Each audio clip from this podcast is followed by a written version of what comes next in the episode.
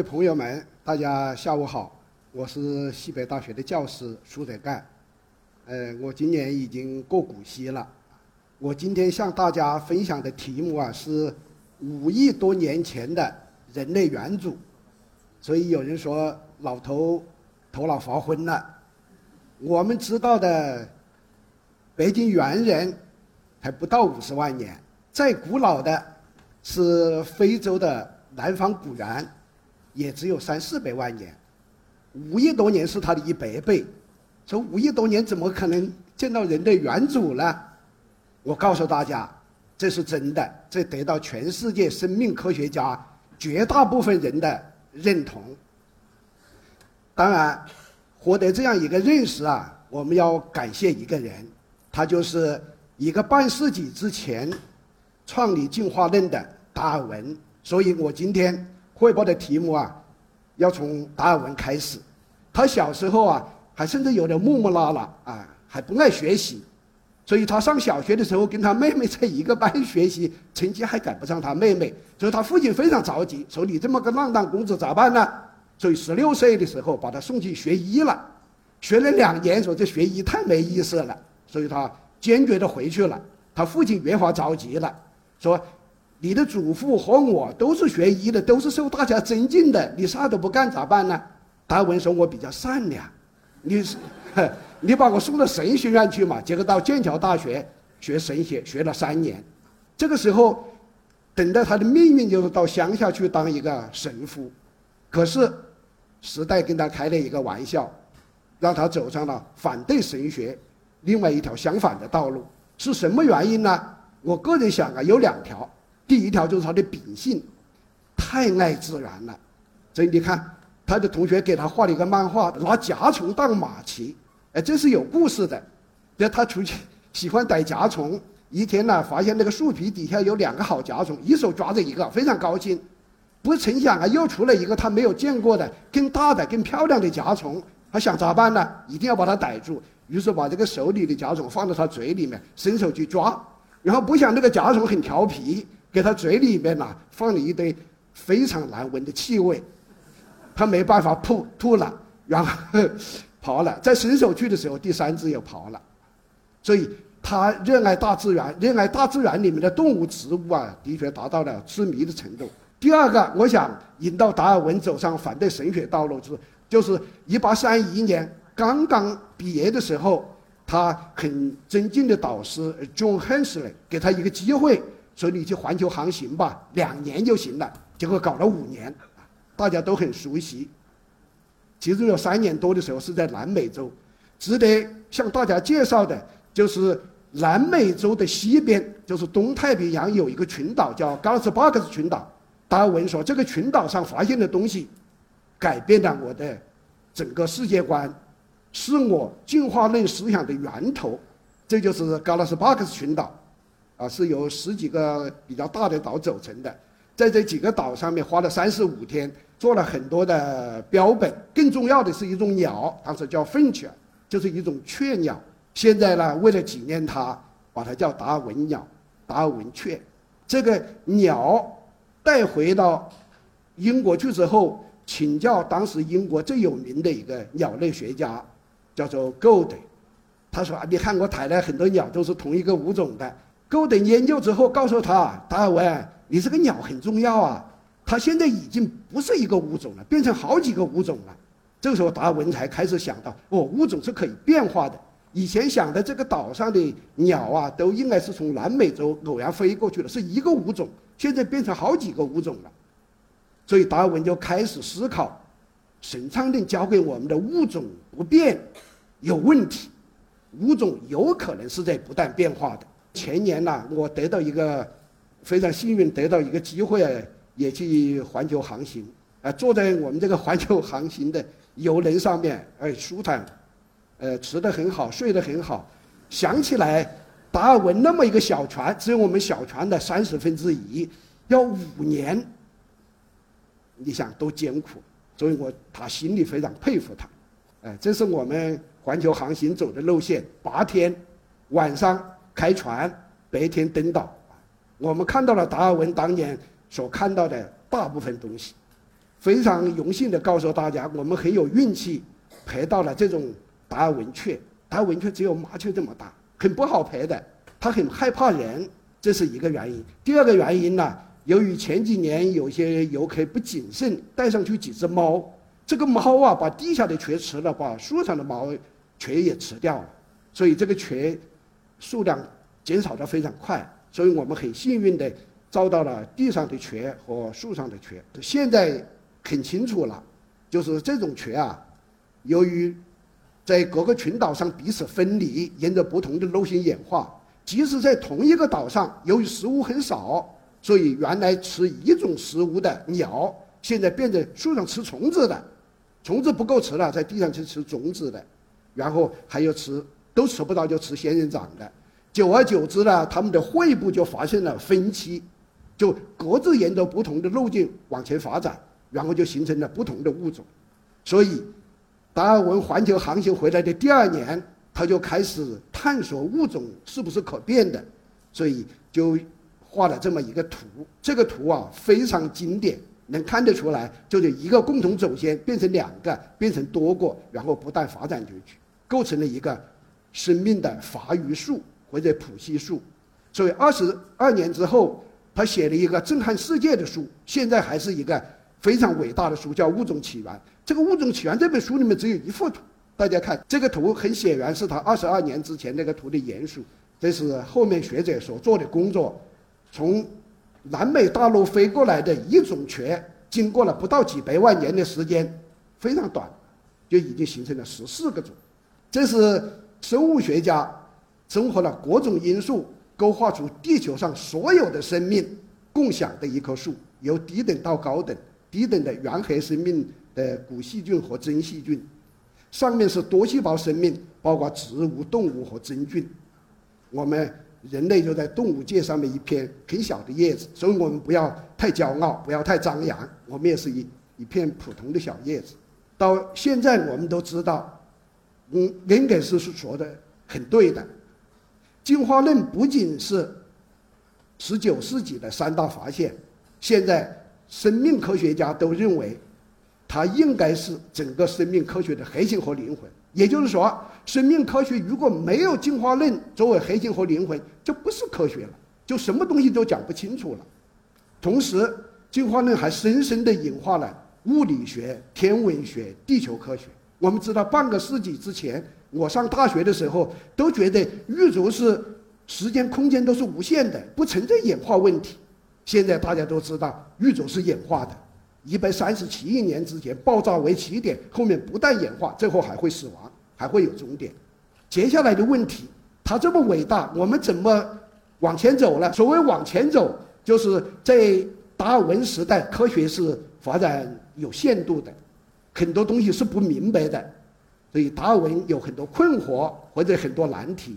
所以我这举了四个，其中第一个后面的孟德尔已经解决了，但后面三个是生物演化历史中间的难题。古生物当时不发育，所以留给古生物学家，留给后面你去做。就是如果生物是演化的，那中间有过渡类型，你找给我看看，非常少。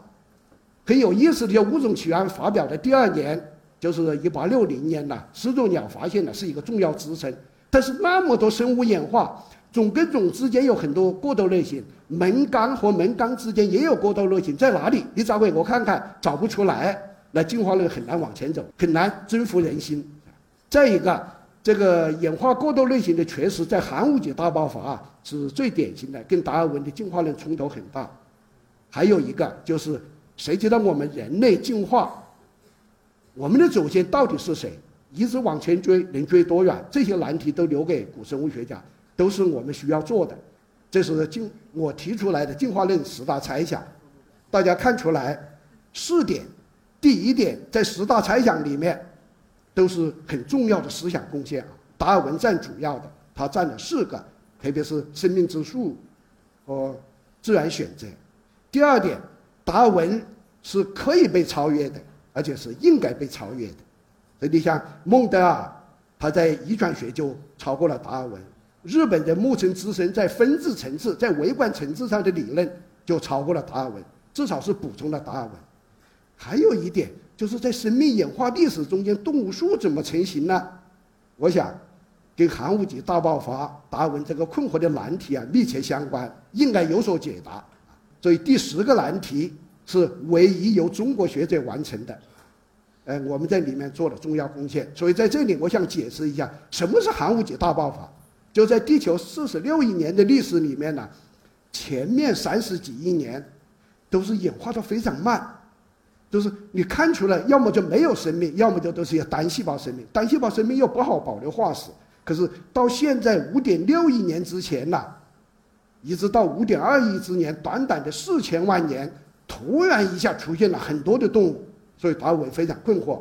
所以他当时达尔文说，如果有的要反对我进化论呢、啊，这是一个重型炮弹。从达尔文到现在，有三种主要的说法来解疑进化论，呃，解疑寒武纪大爆发。一个是达尔文认为的非爆发，达尔文非常聪明，说就慢慢慢慢慢变化，对呀、啊，你突然出现，那也对呀、啊。说为什么突然出现？达尔文说，那就到爆发之前的那些东西埋得很深，或者刨出来的之后呢，又都毁掉了，大家看不见，糊弄大家。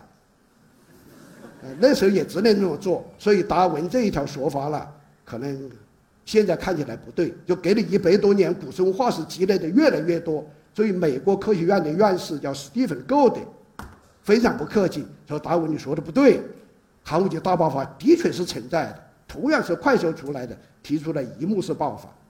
后来一个英国人，因为达尔文是英国人，英国科学院的院士叫做 Forty，他说达尔文说的还有些对，他说前寒武纪有化石嘛，我们现在前寒武纪不是找着了嘛，所以前寒武纪爆发一次，寒武纪初期又爆发一次，两幕式。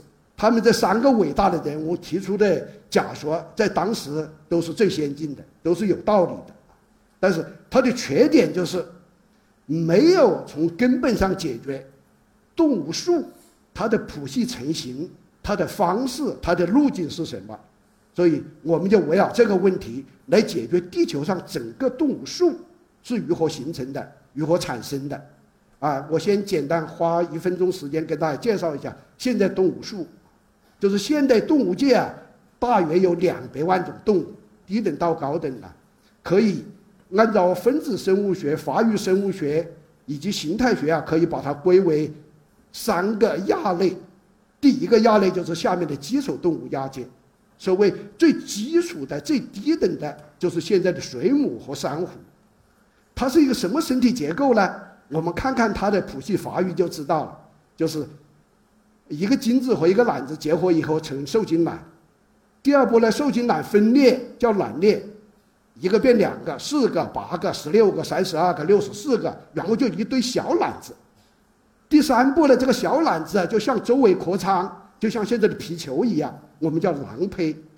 那这现在还不是动物，这个囊胚啊，然后下一步就有一个地方向下挖，挖下去就留出了一个口，下面呢挖进去就是它的肠子。如果这个口能吃东西，在肠子里消化，又从口里吐出来，这就是现在的水母和珊瑚它的新陈代谢方式，非常简单，是吧？口当肛门用。因为他说我不需要太多营养，我这就够了，这就是基础动物，是吧？但是动物在演化的时候，这挖进去是两层啊，后面中间偶然又加了一层，就有个三中胚层。中胚层了不起，我们都是中胚层动物了。就中胚层可以产生肌肉、骨骼，包括心脏。我们人身体和高等动物大部分东西都是中胚层产生的。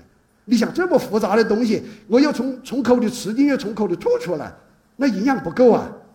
那么就挖进去的这个孔啊，变成口，中间是肠道，后面它很聪明，它开了个眼儿，它们放垃圾，就是口、肠道和肛门一条龙服务，这样快是吧？吸收的营养就多嘛，这就是软口动物。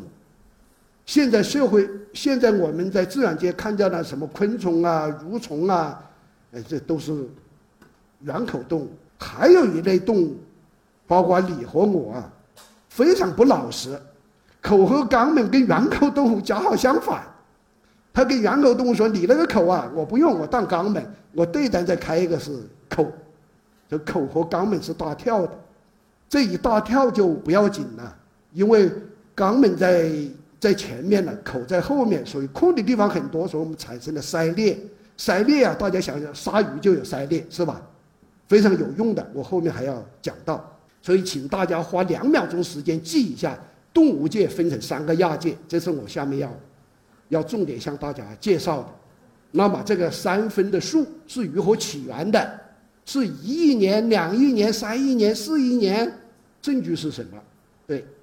有证据，这一近一百年来啊，很多科学家在前寒武纪末期，就是五点四亿年到到五点六亿年之间，发现了很多动物。大家仔细一看呢、啊，它们都是基础动物，它们都是口和肛门一体化的。这在澳大利亚最多，前几年我们国家也有了。然后过了五点四到五点二亿年之间，有个小壳动物大爆发。仔细一看呢、啊，它都是软口动物。大部分门类在这都出现了，现在问题就是后口动物在哪里？昆明的东西边呢有两个大的动物群，这两个动物群统称为澄江动物群，面积非常大，大家以后有兴趣可以看看去。它分布面积超过一万平方公里。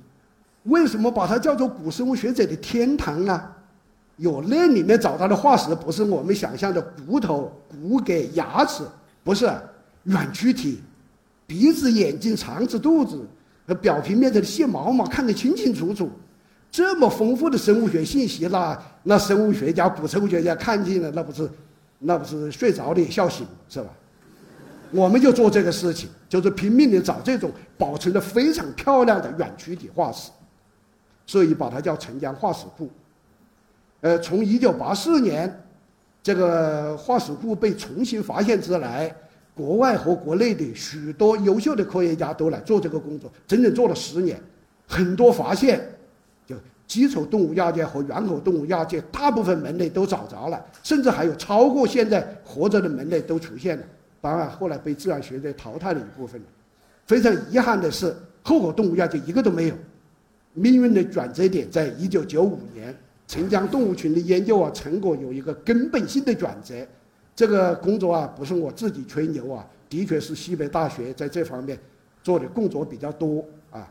在世界上著名的《Nature》和《Science》这世界上最大影响力的两个杂志上发表了这么多文章，对，我给大家举出十条，大家能看出来，第一作者啊叫苏德干，啊，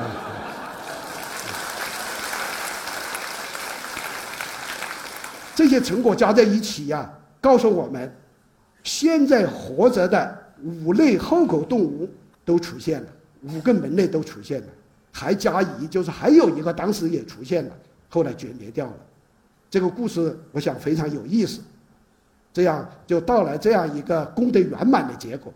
整个动物学的全貌都叫中国人在中国的土地上面发掘，并且认同出来了。所以如果我们用图示来表示呢，就是这个三个阶段。有三个亚界土壤爆发，每个亚界里面的几个门类或者十几个门类都出现了，所以我们这个时候就就想达尔文过去留下的遗憾或者Gould、Forty他们不完满的地方，我们应该补充。我们提出了三幕式爆发，就是寒武纪大爆发，从五点六到五点二一年，分了三个阶段，正好产生了动物界的三个亚界。啊，这个成果在去年呢，就得了国家自然科学二等奖，呃，二等奖也是不容易得的。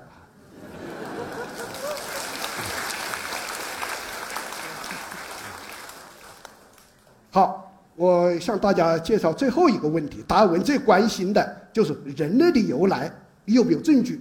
现代生命可以给出一些似是而非的过多类型，那么我们化石在哪里？达尔文有一个经典的句子。在人类的由来，就人类肯定是由低等动物演化而来。有哪些低等动物？低等到什么程度？它的链条是什么？啊，这是我们现在活着的啊，这些室内姑娘啊都很漂亮。从基因上看，从她们无障碍通婚来看，她们应该是同一个物种。她们怎么来的呢？这大家我想都很熟悉，我就不讲了。最近五百年来有这样的一系列的变化，这不是我讲的要点。我现在想。向大家汇报的要点是，人类起源这整个历史有两种表达方法，一种是英国的一个科学院的院士叫做道根森，他写了一本书叫《人类祖先的故事》。他说，从三十八或者四十亿年前的单细胞生命开始，到人经过了三十九代，平均一亿年一代。我觉得他记起来太难了，我把它归纳成九代或者九个里程碑。这九个又分了三三次，就动物出现之前有三次，今天没有时间我就不讲了啊。第二次是在非常短的时间，四千万年产生了三次动物的形态大创新，当然背后是它的基因大创新了。最后的五亿多年我们都比较熟悉了，是吧？长了河啊，最后登到陆地上啊，最后就成了灵长类。我今天集中讲的是中间那一段，这是我们很熟悉的整个脊椎动物的谱系。最后要归结到五亿多年，五亿两千万年前，那个有头的、有脊椎的最早最早的祖先在哪里呢？所以下面我讲三个具体的小故事。这些故事啊，呃，要从野外开始，因为我们古生物要拿到化石，我们就是这么干活的啊。有人说你们辛苦吗？啊，还是辛苦。在野外，我们每天每天都至少是几千块化石，有时候上万。开了后就大多数信息量不多的，我们就在野外丢了。每次工作上一两个月要运回来的，大概有七八千块吧。刚才说到了，就是九五年、九六年以后啊，是一个大转折。九九六年时候，我们发现了一个叫云南虫，它可能是后口动物，在内潜上发表了。给了半年多啊，我们又发现比这个半熟动物跟脊椎动物更靠近一点的，就低等的脊索动物。我们也是脊索动物，是脊索动物里面高等的脊椎动物。哎，这两个发现对我鼓舞很大。如果寒武纪大爆发，这个演化速度再快一点，你把头长出来不就行了嘛？所以我们总在期待，总在努力。所以给了两年之后啊，果然好梦成真。这好运气啊，又降到我们的头上。这是在一九九八年十二月份的时候，我们做完了野外工作，和我的研究生呐、啊，就去看望我在云南工作的两位朋友，一个老朋友，一个年轻朋友。呃，他们很礼遇我，觉得我们这很值得信赖。他从抽屉里面拿出一块标本，说：“舒老师，我这个标本放了一年半，不大熟悉。”可能像半熟动物，呃，云南虫，你看看是什么？我当时在显微镜底下看了不到一分钟，哎呀，那眼睛直发光啊，手直抖。那朋友问你，舒老师，你这么抖，手抖了，是不是是是不是什么症状不对了？我赶快说，恭喜你啊，你发现已知世界上最早的鱼了。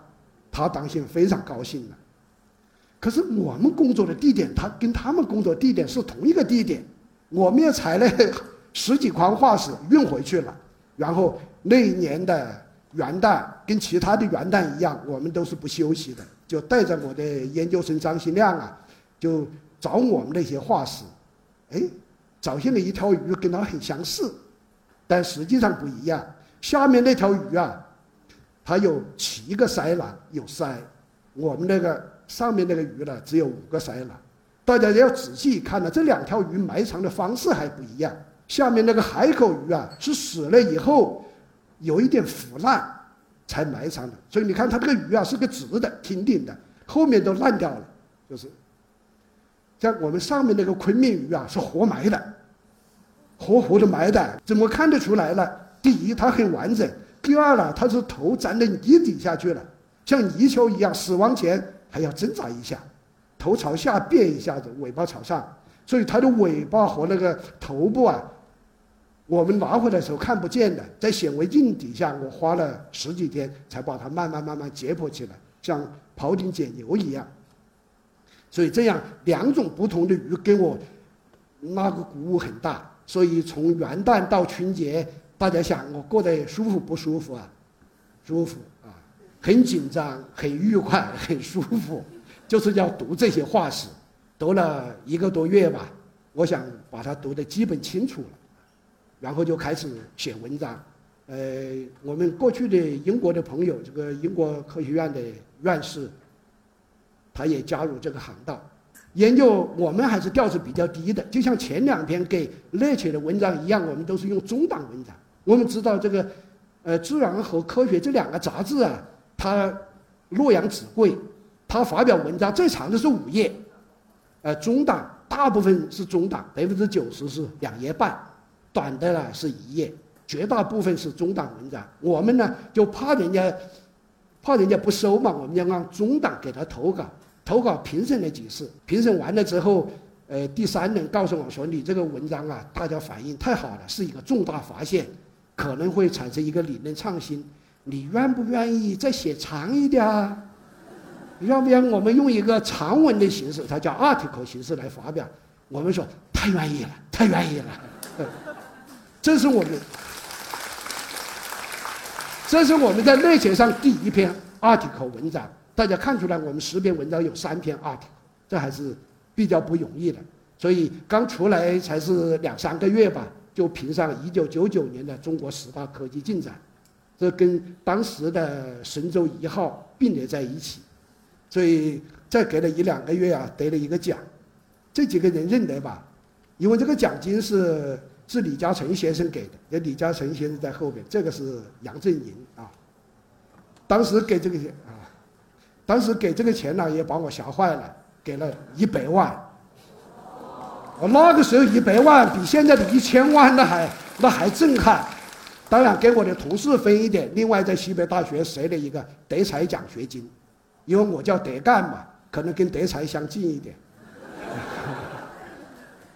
呃，同学们很高兴，主要是讲给研究生了，所以还要呃得得发一点小财啊，不要都装在口袋里面。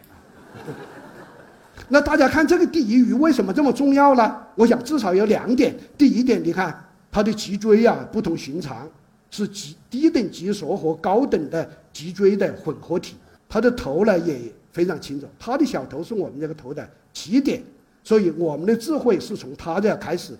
有眼睛就一定有脑，因为眼睛是脑的外延。好事情我们再看一遍啊，有这两个眼睛非常不容易啊。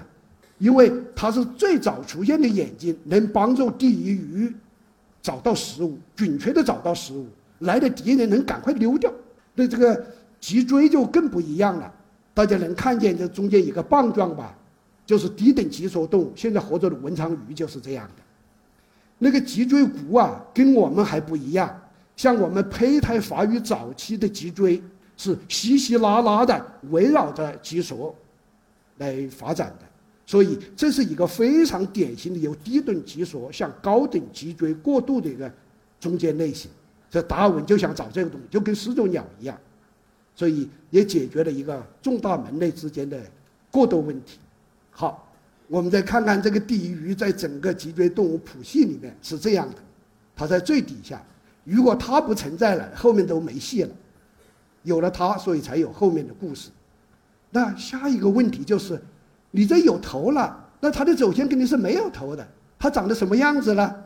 那我们还有进一步的工作。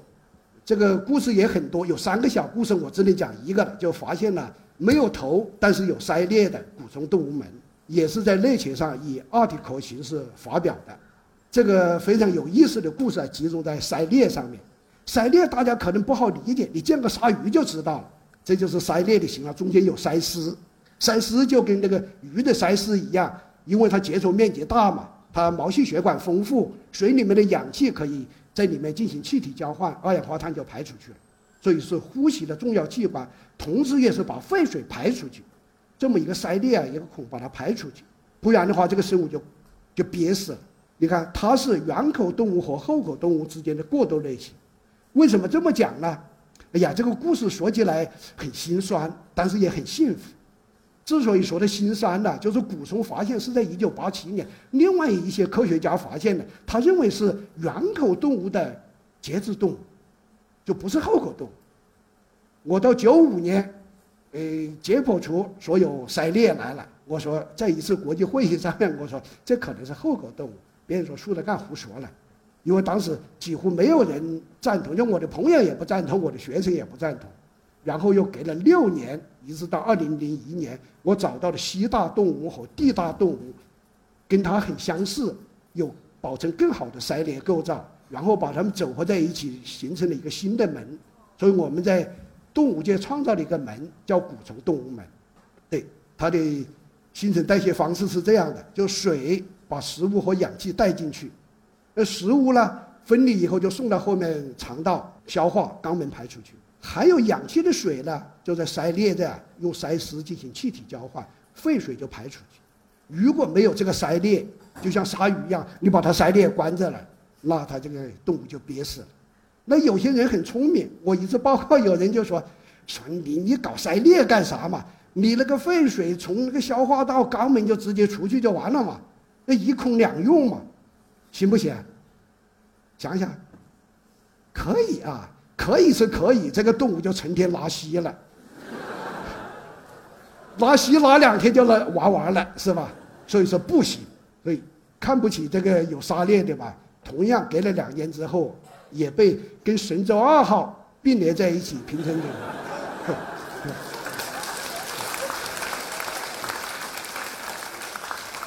所以这个这个成果也是挺不错的。然后加上九九年那个。就还有其他的合作者，我们一起申请了国家自然科学奖，呃，非常高兴啊，就得了国家自然科学一等奖。一等奖比二等奖那就更难了，呃，难到什么程度了？我们国家每年评一层国家自然科学奖，它比那什么科技进步奖啊、什么发明奖啊那要难多了。大部分年份一等奖是空缺的，我们有幸把它捞上一回。那么这个鳃裂跟我们有没有关系呢？你看看我们胚胎的时候啊，在母亲肚子里面前四个礼拜啊是有鳃裂的，看得清清楚楚。最早的鳃裂化石就是在古虫，能看出来在演化上面我们有很密切的亲缘关系。我咋没看见我有鳃裂呢？有些人有，有些孩子有，就是在胚胎发育过程中间呢、啊，呃，分子分子表达过程中间出错误。没有把它闭合好，就形成了鳃漏病。你看这两个人呢、啊，特别是孩子都有，所以你看他的父母就麻烦了，就把他要送到医院去，赶快缝起来。这还很难缝呢、啊，因为鳃裂是从消化道那边一直到表皮，隔了好几层都要缝了，都要处理。不处理完了，天天流脓流水，很麻烦的。这个故事告诉我们，我们的祖先的确是有鳃裂的，